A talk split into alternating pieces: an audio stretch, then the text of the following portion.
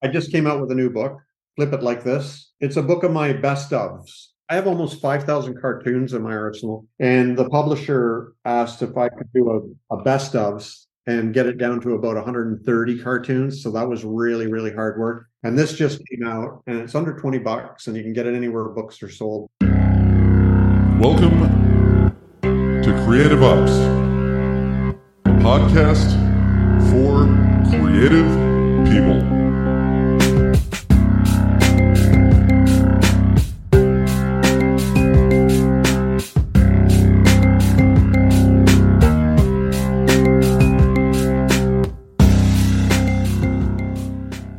Hello, everyone. Welcome to Creative Ops, a podcast for creative people. I am creative guy Christopher Tallon, writer of the book Switchers, maker of the music you're listening to now, and host of this podcast where I talk to other creative people, try to get in their head, figure out how they do what they do a little bit, and share some of that knowledge with you for entertainment and informative purposes. And today, I talk to somebody who's really a fun follow on Instagram.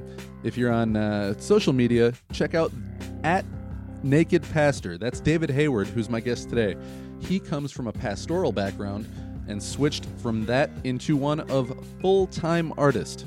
So if you're into a spiritual kind of thing, there's that today. If you're just focusing on how did this man go from his day job to being a full-time creative, there's that too. So, you know, you don't have to be of a particular faith or non-faith to enjoy this one and to really take something from both sides of the conversation. So I hope that you will follow at Naked Pastor on your favorite social media platform. Check out his website and check out that book and all of his comics. Really great art. Some very profound stuff in very simple packages in those little comics. It's very, very cool stuff. So without any more talking about it, here is my interview with David Hayward, the Naked Pastor.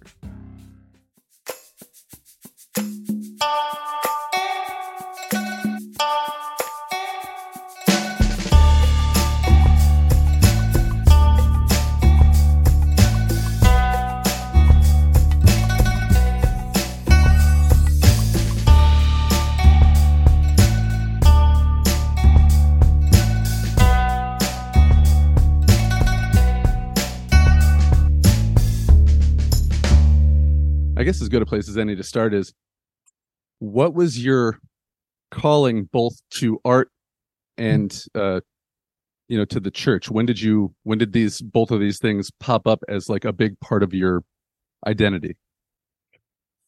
Well, thanks, Chris. First of all, thanks for having me on your show. And thank you for I really love talking about creativity. Yeah. And it's a huge important part of my life. Like somebody asked me the other day, what came first, your art or pastoral ministry? I was like, well, definitely I was an artist first, and I became a pastor later. I've always been an artist. I haven't always been a pastor. So yeah. What's interesting about creativity and my spiritual journey is that this kind of spiritual world I was in didn't really encourage the creative side, the artistic side. Yeah. So that I only found true liberty and freedom to express myself through my art after I left the ministry and the church. So I've been drawing ever since I can remember. I grew up in a home where my dad was an artist on the side, and so I've always drawn and always painted and all that kind of thing. And what was your earliest pull beyond? Because everybody starts with art in school, what was the first thing that you vividly remember being like, oh, I've got to make this on your own time? Yeah, I just remember as a kid, like my dad painted oils on board. Oh. On the side, he was a cop full time, but he. Oh wow, that's a strange cross too. Police officer and painter on the weekend. Yeah. That's true. I never really thought of that, but that's true. But I just remember I was a bit of a recluse. I'm an INFP on the, Myers-Briggs personality type scale. So I lean towards introversion anyway. And so I had a lot of alone time. And, I just remember sitting down, drawing pictures of animals or painting a watercolor scene or whatever as a very small child. Just it was just in me, you know. It wasn't like I have to do this and I had to make myself create something. It was just kind of like breathing for me. Yeah. It was just, and it was automatic. Around too, so it was just very normal to be like, oh, this is what you do. It was just very normal. Yeah, it wasn't weird or out of place or unique. It was just part of my household. Seeing my dad paint and stuff like that. Do you think some of that's genetic too? Because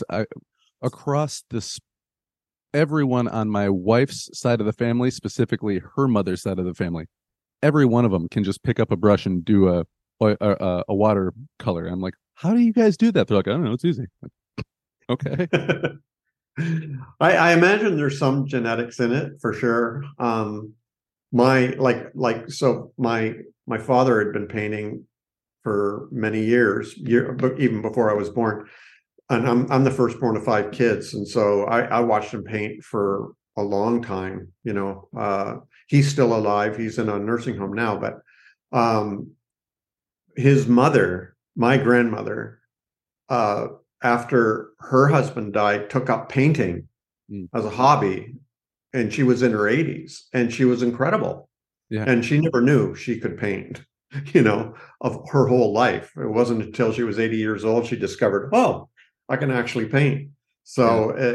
And my mom, she never knew she could paint, and she does these watercolor landscapes now that are really beautiful. So, yeah, I think genetics might be in it, but I'll tell you what I personally think. Whether or not you have it in your family or in your genes or whatever, I think anybody can become creative. In fact, I think everybody has a creative potential, I think, within them, and however you find a way to express that is up to you.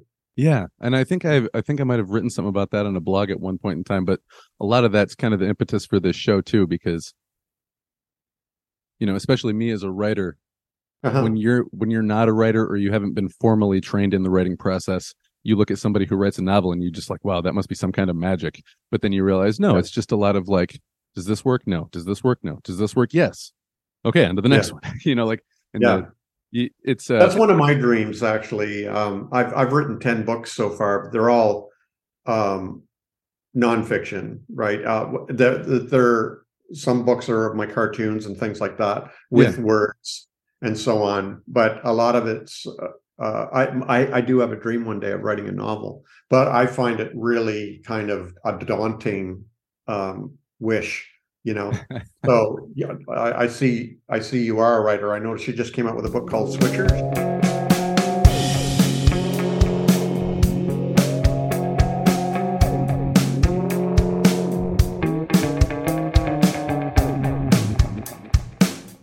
Yeah, a little bit. Yeah. Science fiction, time travel science fiction with a little bit of a horror element to it too. There's a parasitic zombie fungus that's killing everybody in the future, which is why everyone's trying to get to the past. But the adults, when they time travel to the past, they go into their kid bodies and the kids switch into the adult bodies. That's a cool concept, man. Yeah. Yeah, thanks. So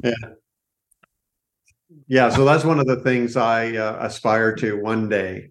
I would love to write a novel that conveys some of the deeper thoughts I think about in spirituality. Yeah. So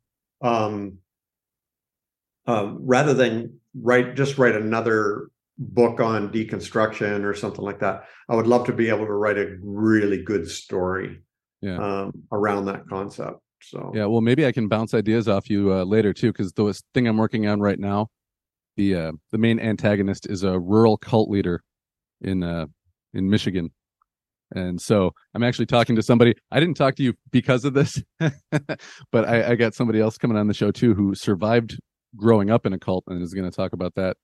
Wow!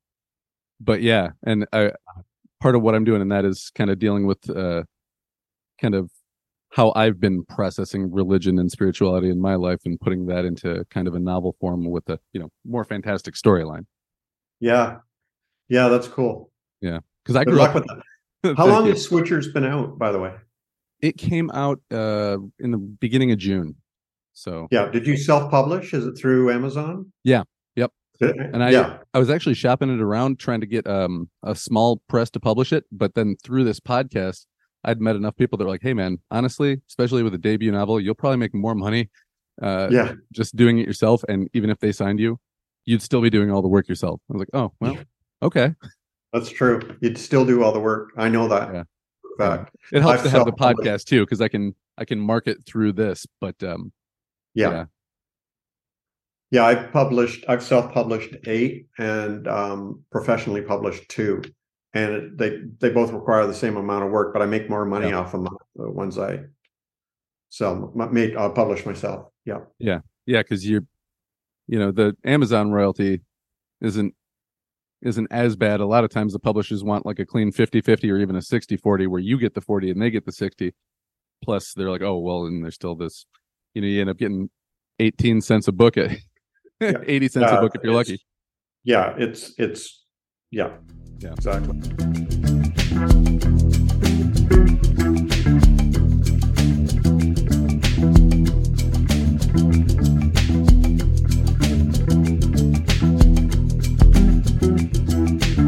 Musicians, I know some professional musicians, and they're on Spotify, and it's like they might have millions of streams, but they only get literally pennies per play. Yeah, yeah, and like 6.5 cents or something crazy. Yeah, so takes a lot. There's obviously the musician world is a lot sexier than the writer world, but there's a lot of crossover in and how that applies, because somebody that's been on this show a couple times, a couple of members from the band Heartsick, it's a heavy metal band from Lansing, Michigan. Okay. Their career as a band has really taken off the more they've just been like, you know what, we don't need a label. We can do this ourselves. We can crowdfund money for an album. We can crowdfund money for a tour. We can save the money that we're making now that we're playing bigger shows. And yeah. Yeah, exactly. Yeah. So it's a weird game. All around. It is, but that's it in a word. It's a game. Yeah, you got to figure out how to play it if you want to win. Yeah, for sure. Yeah, and you have to find a balance between being good at the business side, but then not losing the passion for why you did it in the first place. Because I've seen people that have dialed it up to all business, and all it is oh well, I research trends and I write about what other people are buying, and it's like, okay, I mean, it's good to know if no one's going to buy the thing that you're writing, like, okay, then maybe I'll put that on the back burner. But to be completely guided by businesses. Yeah. Which I'm sure you deal with that yourself, because you sell your art now too, right? Like, yeah, and that line between, I'm an artist, and the artist mentality is like, man, I'd rather be broke and be free. And, but like, okay, but we got to eat too. Yeah. Well, the artists I know, and I mean, creators of any kind. Yeah. Yeah. Whether they're writers or painters or sculptors or dancers or poets or writers, whatever they are, everyone that I know struggles with the money, the promotion, the marketing, the selling. And I struggled with that a lot too. Throw in there the whole my brand of Christianity in the church was sort of a poverty mentality where, you needed to hate money or despise money or distrust money, and you can't promote yourself. You have to be humble. You can't get up on a soapbox and promote your material or talk or, all that kind of thing. And money is the root of all evil, and et cetera, right? So you throw in the artist sort of a default position where, money pollutes art. And you throw into that the whole, Christian idea that money is evil. Yeah. I had a lot of hangups to get over in order to get to the place where I can make a living off of my art.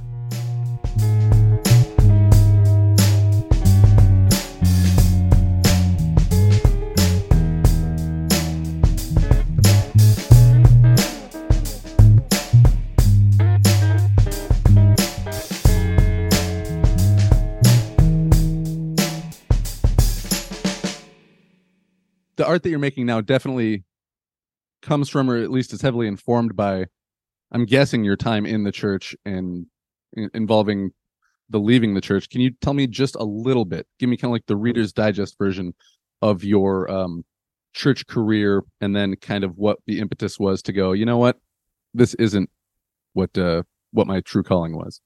Yeah. So as a creative person, like I've been in music and art and all that kind of thing, but yeah, I see the guitar in the back. Also, yeah, I that's right.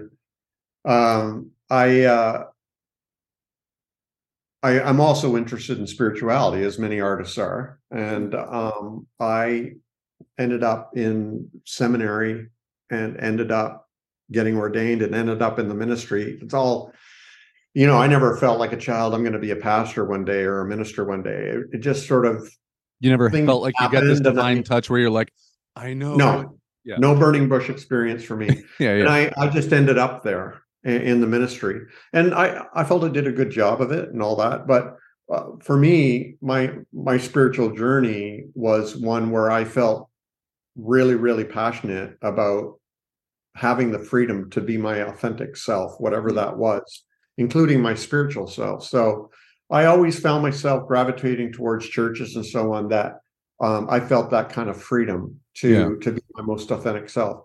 It was in 2009, 2010, when I started realizing the church could no longer really provide me with enough room to grow and to be my most authentic self. Yeah. And, you know, me and the church that I was pastoring at the time kind of came to a mutual agreement, and we had a kind of an amicable divorce where I went my way and it went its way. And one of you said, "Hey, listen, we got to talk," and the other side was like, "Yeah, we do." Yeah.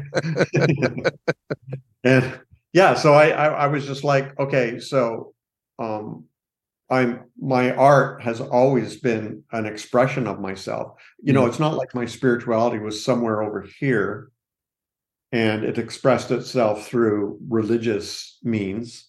Mm-hmm. My spirituality is a part of my whole self, and it comes through in my art as well. Yeah. And my art came through, my creativity came through in the way I pastored as well. It's all, you know, I don't see myself as a segmented kind of a divided person, that I'm a whole person. So my spirituality comes through my art, and my creativity comes through my spirituality, and so on and so forth. So when I left the ministry in 2010, I decided, you know, I'm going to try and make this a full-time gig. And, you know, I went and taught at a university for a couple of years while I built up, you know, the potential to make money online with my art and so on. Mm-hmm. And then in 2012, I took the leap. And, you know, it's been growing ever since. I'm making a living from my art and my writing and speaking and so on. So yeah. I feel very fortunate. I feel very lucky. But I have also put a hell of a lot of work into it. Yeah. So, yeah. Okay. That leads me into a question that just popped into my head, because me and a friend were talking about this when I said, oh, yeah, I'm going to be talking to this guy who goes by Naked Pastor on Instagram. And I said, you know, I wonder how often he just misses that direct link, because somebody had talked about, you know, the thing with becoming famous is the more people you touch, it's like you have a wider reach, but just not quite as deep of one with a person individually as you would with a smaller, you know, congregation where you're right. Very much a big part of what's going on in that person's life. Do you ever miss that smaller close connection, whether it's pastoring or not? That's one of the biggest pain points when people leave the church, is that they miss the community aspect of their lives. I saw if anybody's listening, somebody's listening. People who are listening, go to at Naked Pastor on Instagram, look at his reels, because you've got one that specifically talks about that. Yeah. I'm also on YouTube, where I have longer talks where I talk about this, the loss of community. It's a big deal. So I miss that in sort of intense intimacy, not one-on-one, but like with a community, face to face with real people. Of course, immediate feedback. You can see it on people's faces as soon as it's said. It's Yeah. At the reaction. Of course, the pandemic exacerbated that reality for many people. Just feeling isolated and separate and divided and, you know, alone. But in 2012, I also launched an online community called The Lasting Supper, where people pay to join this very small community of about 200 people, and where we really interact a lot. And so that sort of has helped. It's not the same as face-to-face, but it is a good fill-in for sure. And I've made great friendships and relationships, and it does feel like community. So there are those options as well for people, online communities, that, that actually can work. On the other hand, Lisa and I, my wife Lisa and I, have worked really hard at building friendships outside of, you know, and beyond the church and ministry. And so that's been an interesting journey as well. Yeah. Did you find yourself getting Holy Ghosted? One of my cartoons you're making reference to there. Yeah. Holy Ghosted. Yeah. Where, you know, you leave and then, you know, these people who were your best friends are like vanished. Yeah. It's tough. We've had a little bit of that too, because, well, when I was story time, when I was a little boy, I went to a Catholic church, and a few years back, our priest, who had just recently retired, made national headlines because he had been embezzling millions of dollars from the church for decades, and they caught him because he moved into like a $5 million mansion that had like a 10,000 square foot pole barn. And had a full organ built inside of the house with stained glass window that he imported from Italy. Like, what are you doing? But I don't know. I feel like from a young age, I just always kind of looked at that guy and was like, something's not right here. I don't like this place. But so I've always brought kind of this skepticism, whereas my wife is more like grew up Christian, went to all Christian schools, went to a Christian college, and then grew up and kind of was like, I'm not sure about all this. And people have either been like, well, we can't hang out, or they'll be like, hey, let's hang out. And then the whole time they'll be talking about God or have Christian music playing on the radio. Like, please stop. And it's not a rejection of those people, and it's not atheism either. It's just this doesn't feel right, you know? And some people, you know, pick to go another cartoon, they buy that theology box, and then they're stuck in it for the rest of their life. Yeah, and part of that theology is that they must convert other people. And you know, and so I have empathy for those people. I used to be there. Yeah. Where if you really, really loved people, you don't want them to go to hell, you want them to go to heaven, and so you really have to convert them. And and it all comes as a part of the package. Yeah. And course, it's not enough to say, you know, it's kind of rude to keep pressuring me to convert. It's deeper than that, where they have to change their minds and abandon theology of I'm in and you're out and I need to get you in kind of thing. It's tough. Yeah, it really is. Yeah. And then being at the you know, at the epicenter of that within a church community, because I don't know if you know much about West Michigan, but it's within the Midwest. It's particularly Bible thumpy. Well, that's where Calvin College is, and all. Yeah, that's where my wife went. Okay. Yeah, Calvin University now. Calvin University. I was a guest speaker there a few years ago. Oh, really? Yeah. Oh, that's funny, because that's actually at a conference. Just before we went on air here, I was talking about my son does vision therapy, and he does it just down the road from there. Oh, okay. Go past there all the time. I could feel Calvin in the air, and I know Calvin because I was ordained as a Presbyterian minister, which is Calvinist. You know. Okay. Yeah. Just not as extreme. They didn't go as far as to name it Calvinism. Well, now they call it. My wife goes to the CRC church, or grew up the Christian Reformed Church. But the thing that I don't understand, especially in West Michigan, is you'll see a church build up, and then split and start an. It's almost like stocks. You know what I mean? Yeah. It builds up, and then there's a merger, and then or two keep shrinking, and then they merge together. I know. But the idea that people split so much over doctrine when the ultimate thing is Jesus said, "Hey, let's love everybody," and they're like, "Well, yeah, but how did he mean that?" "Oh, I disagree with you. You know what? I can't worship with you anymore." Seems very bizarre. Yeah. Well, I know. Yeah. I've been there, done that. Yeah. I've been a part of a church split. I mean, I was pastoring a church where it split right down the middle, and it was devastating.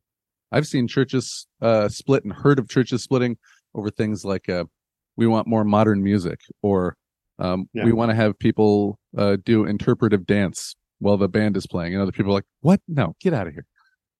Like, okay, why can't people just do the interpretive dance if they want to do the interpretive dance? But yeah, the people get their very specific ways about things should be. Okay. Yeah. So then let's move on from when you decide to split and make art full time. What's kind of your first move? Do you have like a business plan? Do you have, in a year from now I want to be doing this, 3 years from now, or is it all just like I think this is going to work, fingers crossed? Well, I have a lot to say about that. In fact, I'm creating a course on this very kind of a thing where, and I hope to get it up on my YouTube channel soon, but just about the whole creative thing and turning it into a business. Yeah. 'Cause everybody wants to tell you, do right something away, realistic. People are going to go, turning creativity into a business. Yuck. You've compromised your soul. You've sold your soul to the devil, Yeah. But that's, if you want to be an artist full time, you've got to sell your art. And I'll tell you, I started selling my art on eBay back in 2000 and I don't know. No, maybe it was before that, before the year 2000. I started selling my art on eBay. And so 23 years later, man, I'm now making a living. I think my number one positive quality towards all this is that I just don't go away. I just keep showing up. I just keep doing it. And, you just have to keep creating, and you have to keep promoting and talking about it and sharing it. That's how, the other thing is just to keep creating stuff and hope some fairy godmother will show up and offer to show your stuff to the world and, like winning the lottery. But that just doesn't happen very often, if at all.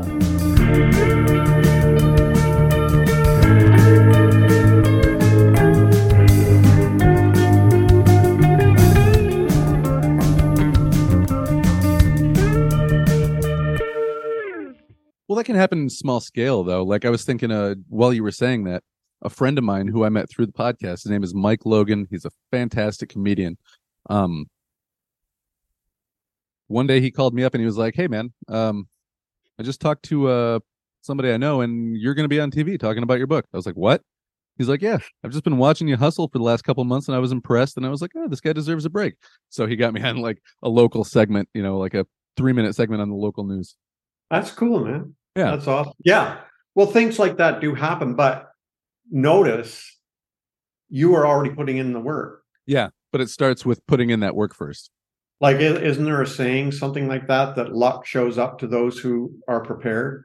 Yeah, yeah. And I just saw another one the other day. I wish I could remember who said it, because it was a good person who had said it too. But it was something like, the funny thing about luck is the harder I work, the more lucky I get. That's right. That's exactly true. Yeah. I mean, I just read Cormac McCarthy's new book, The Passenger. Ooh. I was reading about Cormac McCarthy, for those who don't know who Cormac McCarthy is, he wrote No Country for Old Men, The Road, All the Pretty Horses, etc.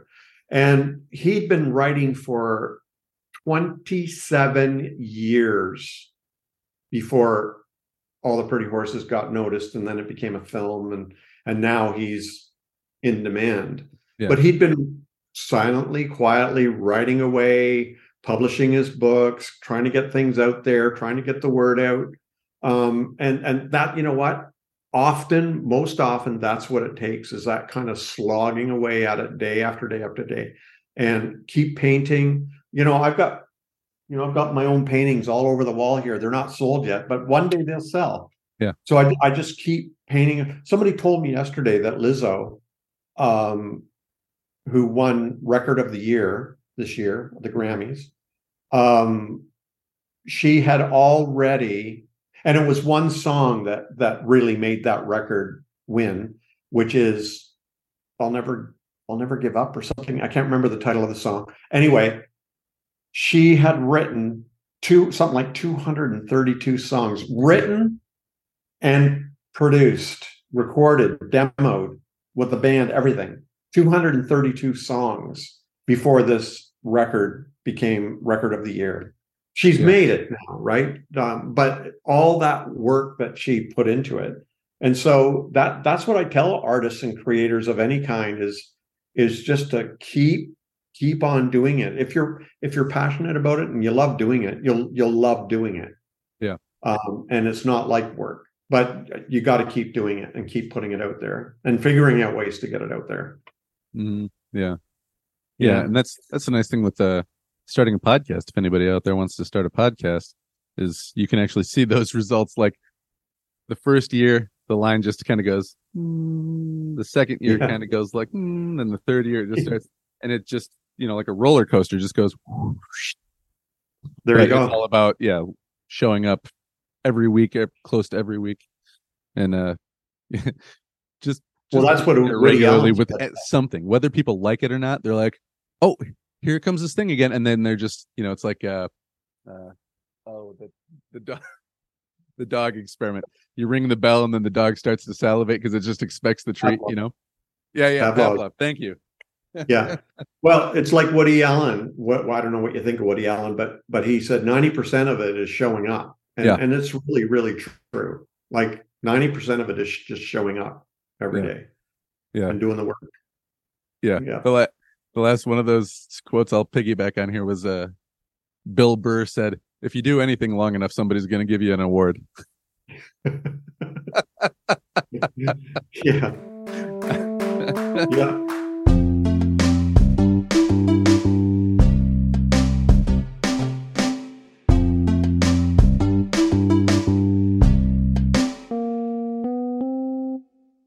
Do you mind me asking what kind of nursing you said your wife's a nurse, right? Yes. What kind of nursing does she do? Well, when we left the ministry, I say we because we were really in it together. She decided our kids had left home, empty nest. We'd lost all our friends. She's like, well, I'm going to do something with my time. 48 years old, she went to university and got her nursing degree. Nice. And so 5 years later, she graduated with a specialty in palliative care. And so now she works in a palliative care home. Oh, wow. Full time. Yeah. Big heart that lady must have. She does. Yeah. She's incredible. Yeah. Yeah. So, you know, her being a nurse and making an income has helped. Yeah. But we're actually at the point now where we can say, you know, at someday soon, hopefully, if she wants, hopefully I'm making enough that she can retire and we can do what we want. We can travel and go visit our kids who are spread all over the place. Yeah. And, or whatever, you know, she loves her job though, and is not sure she wants to do that yet, but to have that option is really nice. Yeah. I keep telling my wife, once all our kids are out of the house, then, sell our place and start travel nursing. And I'll just write and podcast from wherever. Oh, your wife's a nurse as well. Yeah. Yeah. She does, cool. She does PACU now, but she started in the ICU for like almost a decade, I think. Wow, that's intense. Yeah, literally. Excuse the pun. Yeah. Yeah, my wife worked in, she did a little bit of post-op stuff. Yeah, that's the same thing as PACU. That's what my wife does now. Really intense. Anyway, I don't know how she does it, but now she helps people die well. So it's quite a gift, which is important. People need that. Yeah. There's actually two stores in Grand Rapids that sell my book, and one of them is called the Mortals Cafe, and it's a coffee place that specializes in a lot of Vietnamese coffees, and their theme is death. So they just want to like encourage people to talk about it openly and in a healthy way, and they have like monthly grief groups that come in and talk, and wow, just to remove the taboo around death, which the more you think about death, which I'm sure your wife has to a lot, you kind of hope like, man, that's a very vulnerable, important time in a person's life, and you kind of hope somebody's going to be there for you that cares, you know. They must sell a lot of dark roasts. That's a bad pun. Bad pun. I like it. I like bad puns. I'm a father of four, so I bring them on. Oh, I love a good dad joke, man. That's great. Yeah. My kids, the best thing is when you tell a joke like that and your kids go, "That's not funny," and then you see them turn around, biting their lips, trying not to smile. Yeah. I live for that now because I've got two kids. One's 21, another one's 14, and they're both in that zone of like, my parents can't be cool. Yeah, they can't be cool, and they probably don't know what they're talking about. Yeah, our kids are 35, 33, and 30. So, so they're seeing you as human beings again and respecting you probably a little more. We're our best friends. Yeah, we're all best friends. Like we travel together. We're going to Burning Man together this year. All five. Wow. Of us. So bring a lot of water. Our kids have been there before several times, but they've talked us and Lisa and I into going this year. Yeah. So it's going to be interesting. Are you going to set up a booth there, or are you just going there for fun? Well, I've been asked to apply to be to provide a talk. Yeah. So it'll be interesting to see what happens. If I do provide a talk, I'll be there to give a talk. Yeah. Oh, fantastic. So that'd be cool.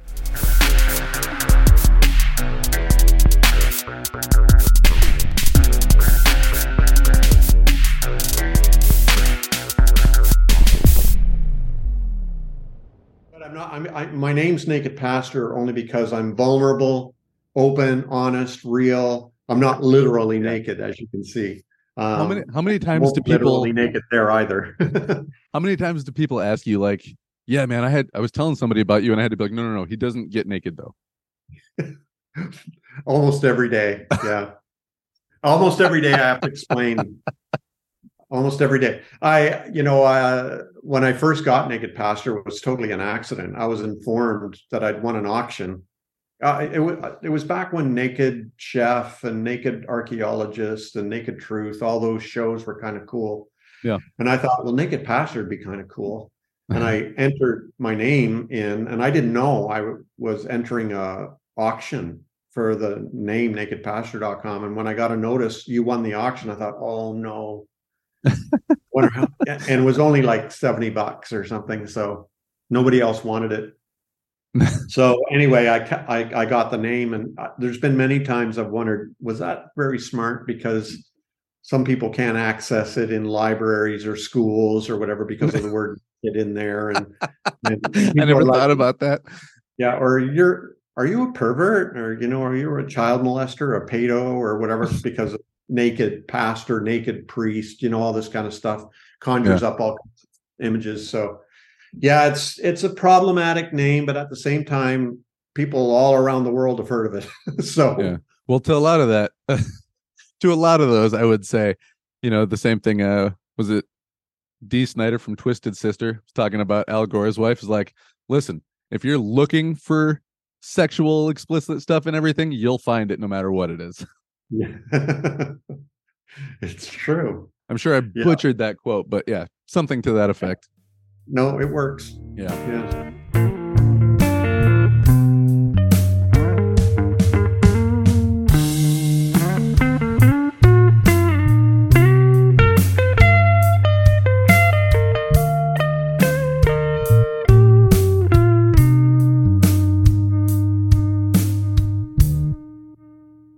Kind of curious about how your business model has evolved. Like you said that you started selling things on eBay, but then What was kind of the evolution of, oh, you know, I'm going to sell things at eBay.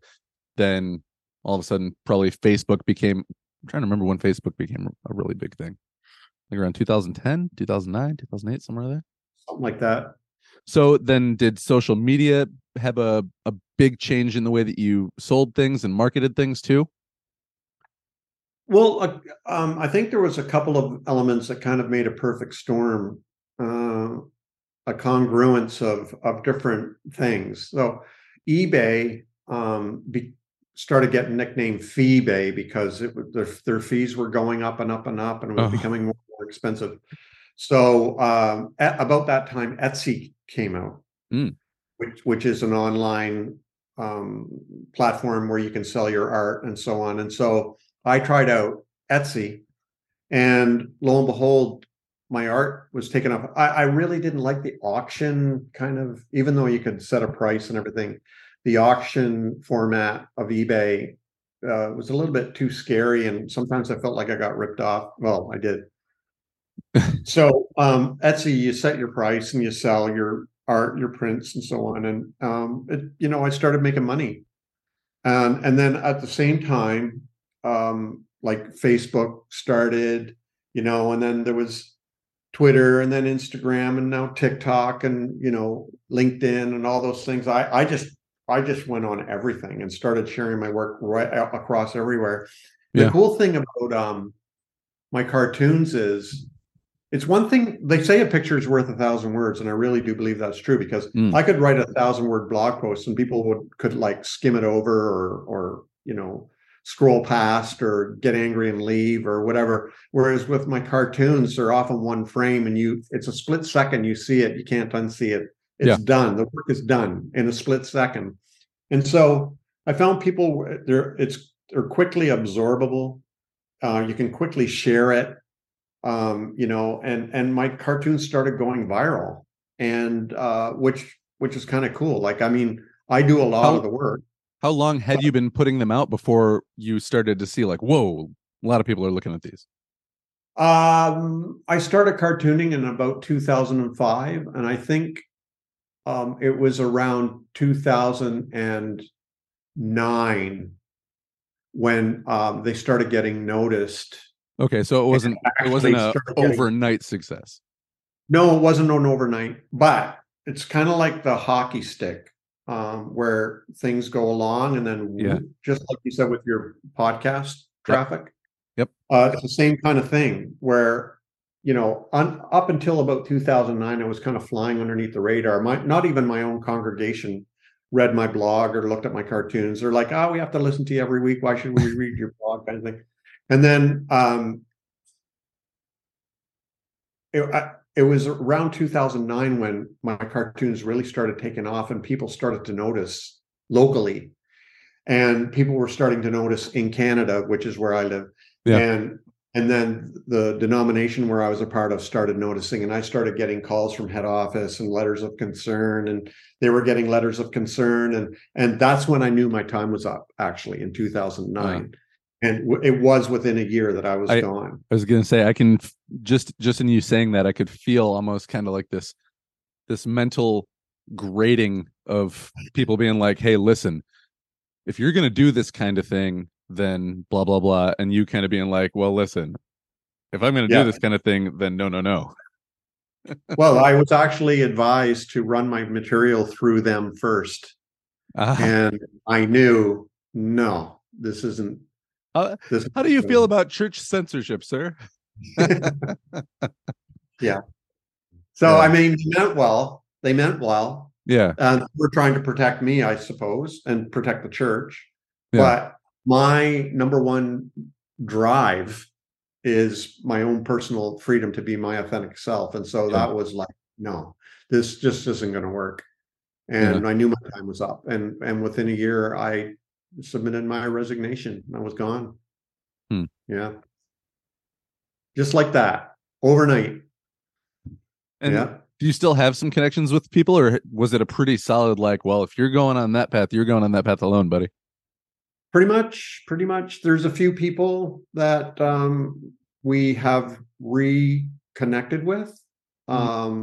and it did require reconnecting. Yeah. But there's a few couples that we've reconnected with, and we consider them friends, and they consider us friends, and we get together now and then. That's nice. And so that's good. But generally speaking, the church overall, it went its way and I went my way. And yeah. Yeah. Pretty severe. Yeah. But that's the way it usually goes, you know. A lot of the people I know, it's never like, yeah, I just stopped going to church, but I'm still friends with everybody. That's very rare. It's usually if you're not a part of our herd, then, you know, you're a threat or whatever. And, you know, you can't play. So we had to figure out, Lisa and I had to figure out how to survive out in the world without this thing we called church that we'd been a part of for our whole lives. Right. Yeah. Yeah. That's the nice thing about the art, though, is you can pour it all into that. Plus, with the audience that you've gained, going back to that sense of community, right? You must have a pretty strong sense of community, because what is it on Instagram? You're in the six digits on followers on there, right?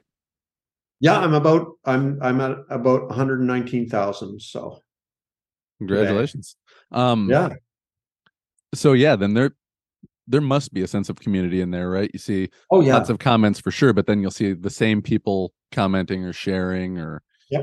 No, it's at that point though. Does that my Instagram? I work really hard at keeping it.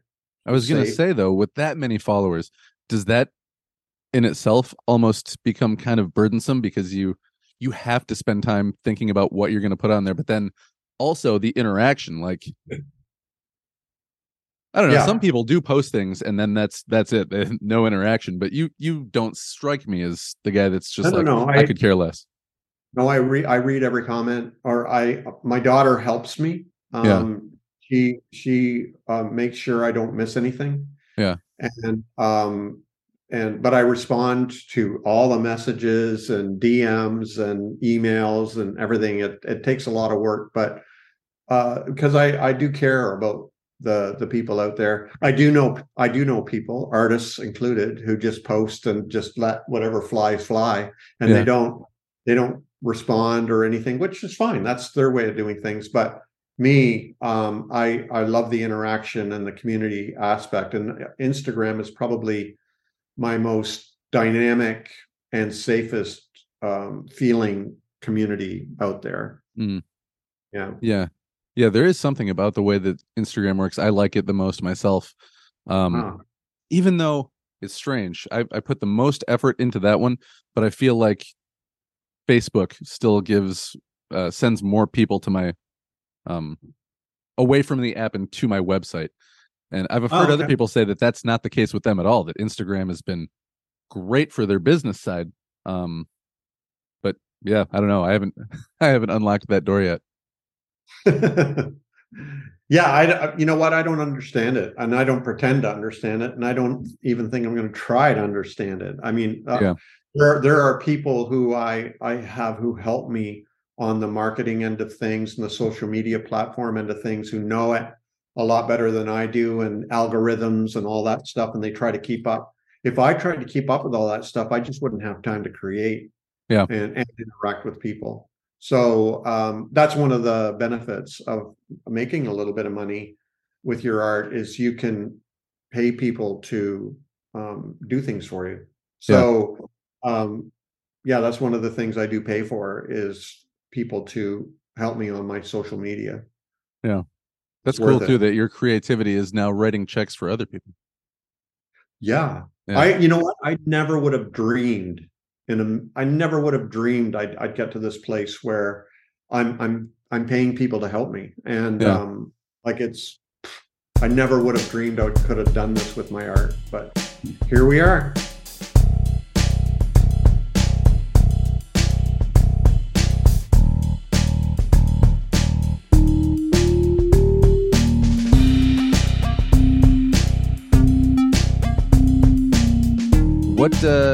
What kind of is your daily, weekly routine? Do you wake up in the morning, have a pot of coffee, and get right to painting something, right to cartooning something? How many days a week do you work? That kind of thing. Yeah. So it's taken me a long time to figure out a kind of a routine that's best for me. And what I've discovered is I get up pretty early. And the first thing I do is I, let the dog out, fill her bowls. I put the coffee on. This morning I stoked the fire in the wood stove. And then I don't put my music on yet or anything. I sit down and I read something kind of contemplative. And then I write in my journal and I just spend some quiet time. I like to start my day that way because it sort of sets the tone. Mm-hmm. I need to live a kind of a Zen-like life. Yeah. That's how I've discovered I'm at my best when I'm Zen. Yeah. And I hope people understand what I mean by that. I mean, just calm, peaceful, present in my body and so on. And then Lisa, she'll probably be getting up and, we'll have a coffee together and we'll talk and so on. And then I go do my breathing exercises, meditation. And then I get to work with getting a cartoon ready for 9 o'clock. And I do that. And then I do my exercises. Like I go for a run, or then I do my push-ups and my pull-ups and all that kind of stuff. And then I get to work with painting or writing or, all this stuff the rest of my day until Sunday. And then Lisa and I try to spend the evenings together, and I check in on my social media now and then. But generally speaking, that's how my day goes. And it's pretty much every day, Monday to Sunday. But the weekends are a lot less busy. I maybe won't post as much because I post several times a day. So I post at 9 o'clock, I post at 1 o'clock, I post at 4 o'clock, I post at 8 o'clock. And, with my different things, I've got so many things going on. Like I don't only have my cartoons, I have my writing, I have my videos, I have my paintings, I have sculptures, I've got, all kinds of stuff going on. So I'm trying my hardest to get all that stuff out there. And I'm just curious, with a workflow like that, is it pretty loose? Like, do you take time to kind of just sit there and let your mind blank? Or are you like, nope, I got to do this. I got to do this. Once that's done, moving right into the next thing. Are you the kind of person that, just keeps going that whole time? Or do you take a little bit of non-time to just kind of let your mind settle and go where it's going to go? Or yeah, so like I said, I start my day with like breathing exercises, writing in my journal, contemplation, meditation, and then I find and I put my music on and so on, but Spotify and stream. But what I find is I need to be still and just be sitting there with no noise, nothing, just dreaming up ideas for my cartoons. And that's how I'm most productive is when I'm just sitting there looking into space. Yeah. And just letting images come to my mind. Yeah. My painting though, my drafting table's right here where I do my painting, and I get it all set up, and I approach it very Zen, and I just start painting. I don't have a plan. I just start painting and see what happens. And so my paintings tend to be very kind of Zen-like as well. And so space and silence and calm and being present and being optimistic, happy, all those things help me be creative. Because I find myself, I guess I wrote about it a little bit in a blog, the idea of non-time, where you're devoted to creativity, but you're not necessarily like I have to be productive, but just kind of sitting there and Yeah, letting your mind still, letting what's going to come to it, rather than, if I just keep writing, eventually I'll hit that idea and now I got something, So I didn't know if you were more of a, as long as I'm working, I'll keep finding my flow, or if you were more of a, hold on, it'll come kind of guy. Yeah. Well, yeah, there's some important research out there showing that, I just finished a book by Johan Hari called Stolen Focus, where we're losing, and many of us have lost the ability to focus for any length of time. I read another book that really changed my life too, called Deep Work, where we need to spend, we need to block off time where we're not interrupted by anything. Yeah. And we can focus on something for a long amount of time, like an hour and a half, 2 hours, 3 hours. And I try it. And it's amazing what you can get done. It's amazing what you can create. But too many of us have our screens on, our phones nearby. We get distracted by notifications, we're, phone call, text, our curiosity. Oh, I wonder if this is on Amazon, all this kind of could just totally block away 3 hours a day where there's no interruptions. Yeah. It's really amazing the kind of deep work that can get done during that time, and creativity. Yeah. That's why I think it might be maybe 50-50. Just that most of the things that I write, I'll start with a pad and a pen first. Yeah. Even when I'm writing a novel, it's the stupidest way to do it. I'll write everything on a yellow pad, then I'll type it onto the computer, kind of fixing things up here and there as I go. But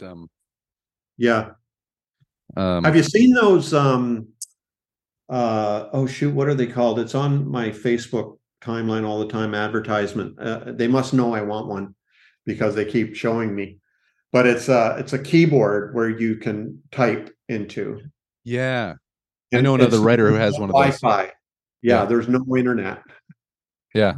It's just a typewriter where it types into and then I think then you can upload it to somewhere. Yeah. But yeah, my buddy Joshua Marcella has one of those, and I think he can plug it into his computer, and then it'll upload the last however many thousand words that he typed out. Who's that? Joshua Marcella. He's a writer in Maine, horror writer. Oh, okay. The other horror writer from Maine.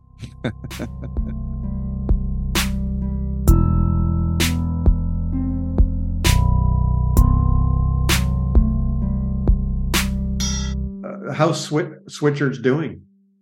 Not bad. I've sold a couple hundred copies of it. So for a self-published debut, I'm being told by other writers that it's good numbers, but it's not New York Times bestseller numbers. Yeah, you got to be up in the thousands for that. Yeah. And within the first 2 weeks or something, the publication. Yeah. But the same thing too, like you said, with the hockey stick, as far as career goals go, I have hopefully realistic expectations that each one will just kind of, build on to the next one. So, assuming the next one's as good as the first one or better. Yeah, exactly. Yeah. And then people can go back into the archives and get your older work as well. Yeah, but I've talked to a few self-published writers who said, once you've got 4, 5, 6 books out, then you can actually start making enough money to supplement things and start thinking about, cutting back on work or not working. But I've not been working because my wife's been nursing, and then I got 4 kids, a couple of them younger now.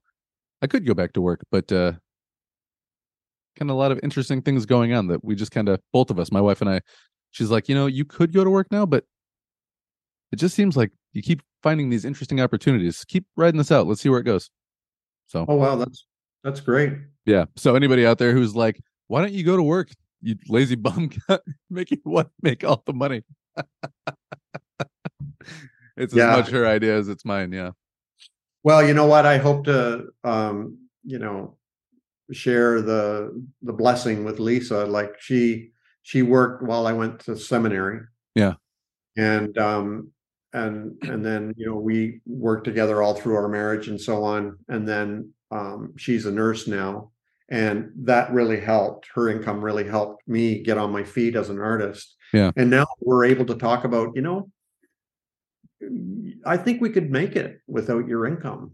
And, you know, we could travel and stuff. She's like, yeah, let's just wait a little longer. She loves her job. And, nurses, man, I was in the military. So before people go like, hey man, don't talk about the military. There's a real close bond people get in the military. Like even people that I didn't like that I served with, I would I would step, if they got in a fight, in a bar fight, I'd be like, whoa. I'd try to at least stop them from getting beat up.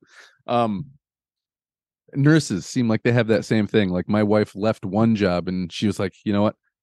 I was super ready to leave the organization, but I cried every time one of the people I worked with said goodbye to me.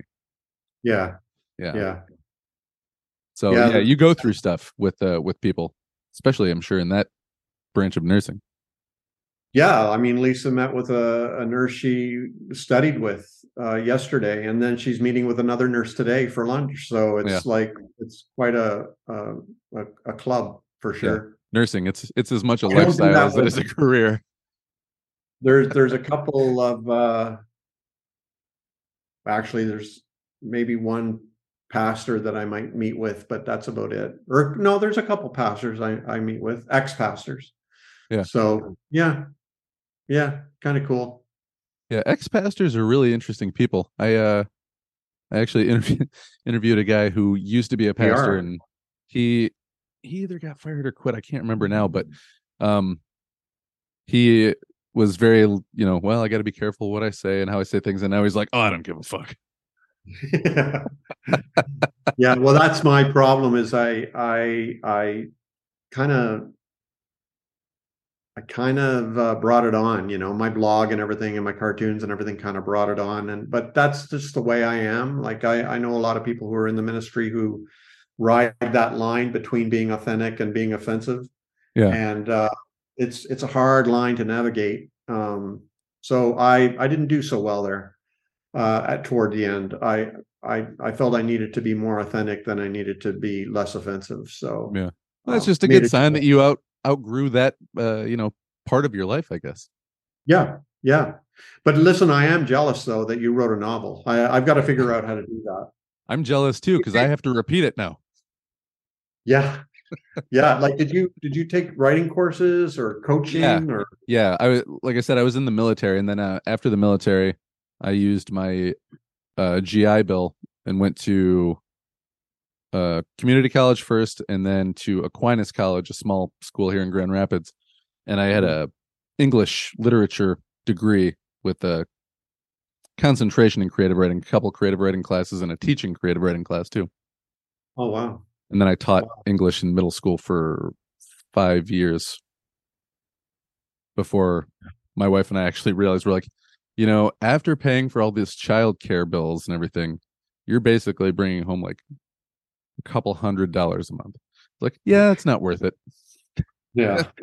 For all the work, all the reading kids' papers, all the lesson planning, all the going to after school events so that kids know that you actually care. Because, just showing up at those things, even if you're like, I don't really want to watch a middle school basketball game, but I'm here for the kids.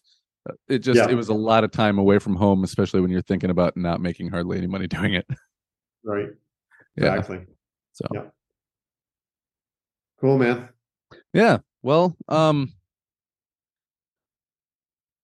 if there's anything you want to say to people listening about where they can find you, and I'll make sure that it all gets in the show notes, I guess now's the appropriate time to do that. Yeah. Oh, I should show you something here. Just one sec.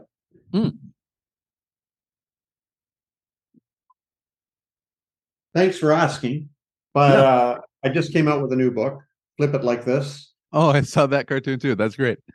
Yeah, and it's a book of my best ofs. So I have almost 5,000 cartoons in my arsenal, and the publisher asked if I could do a best ofs and get it down to about 130 cartoons. So that was really, really hard work. And this just came out, and it's under $20, and you can get it anywhere books are sold. But nice. It's a lot of fun, and there's a written introduction, but the rest are just cartoons. and people are really enjoying that book. But you can find me at nakedpastor.com, and I'm Naked Pastor all across all the social media platforms. So I'm really good at responding as well. If you reach out and say, hey, I saw you on Chris's podcast, and you said I could reach out, and yeah, I'm here for you. Yeah, you got back to me very fast too. Thank you for that, by the way. It was fun talking to you, and I'm kind of sad that I've constrained the show to try to be like an hour or less, just because, you know, listening habits. Yeah. Because I could talk to you a lot longer. Well, we can. Yeah, we can. We can always run it back again, ladies and gentlemen. The Naked Pastor. Thanks, man. Thanks for coming on. Thank you. All right, folks, that's all I got this week. Go to nakedpastor.com, follow at Naked Pastor on all social media, and keep checking out Creative Ops. And yeah, see you next time. Mwah.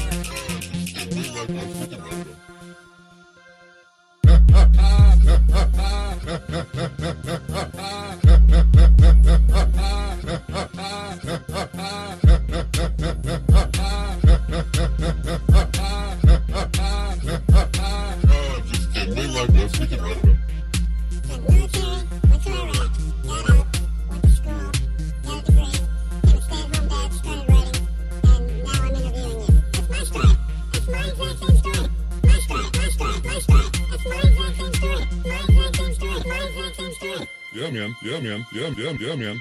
Weird, right?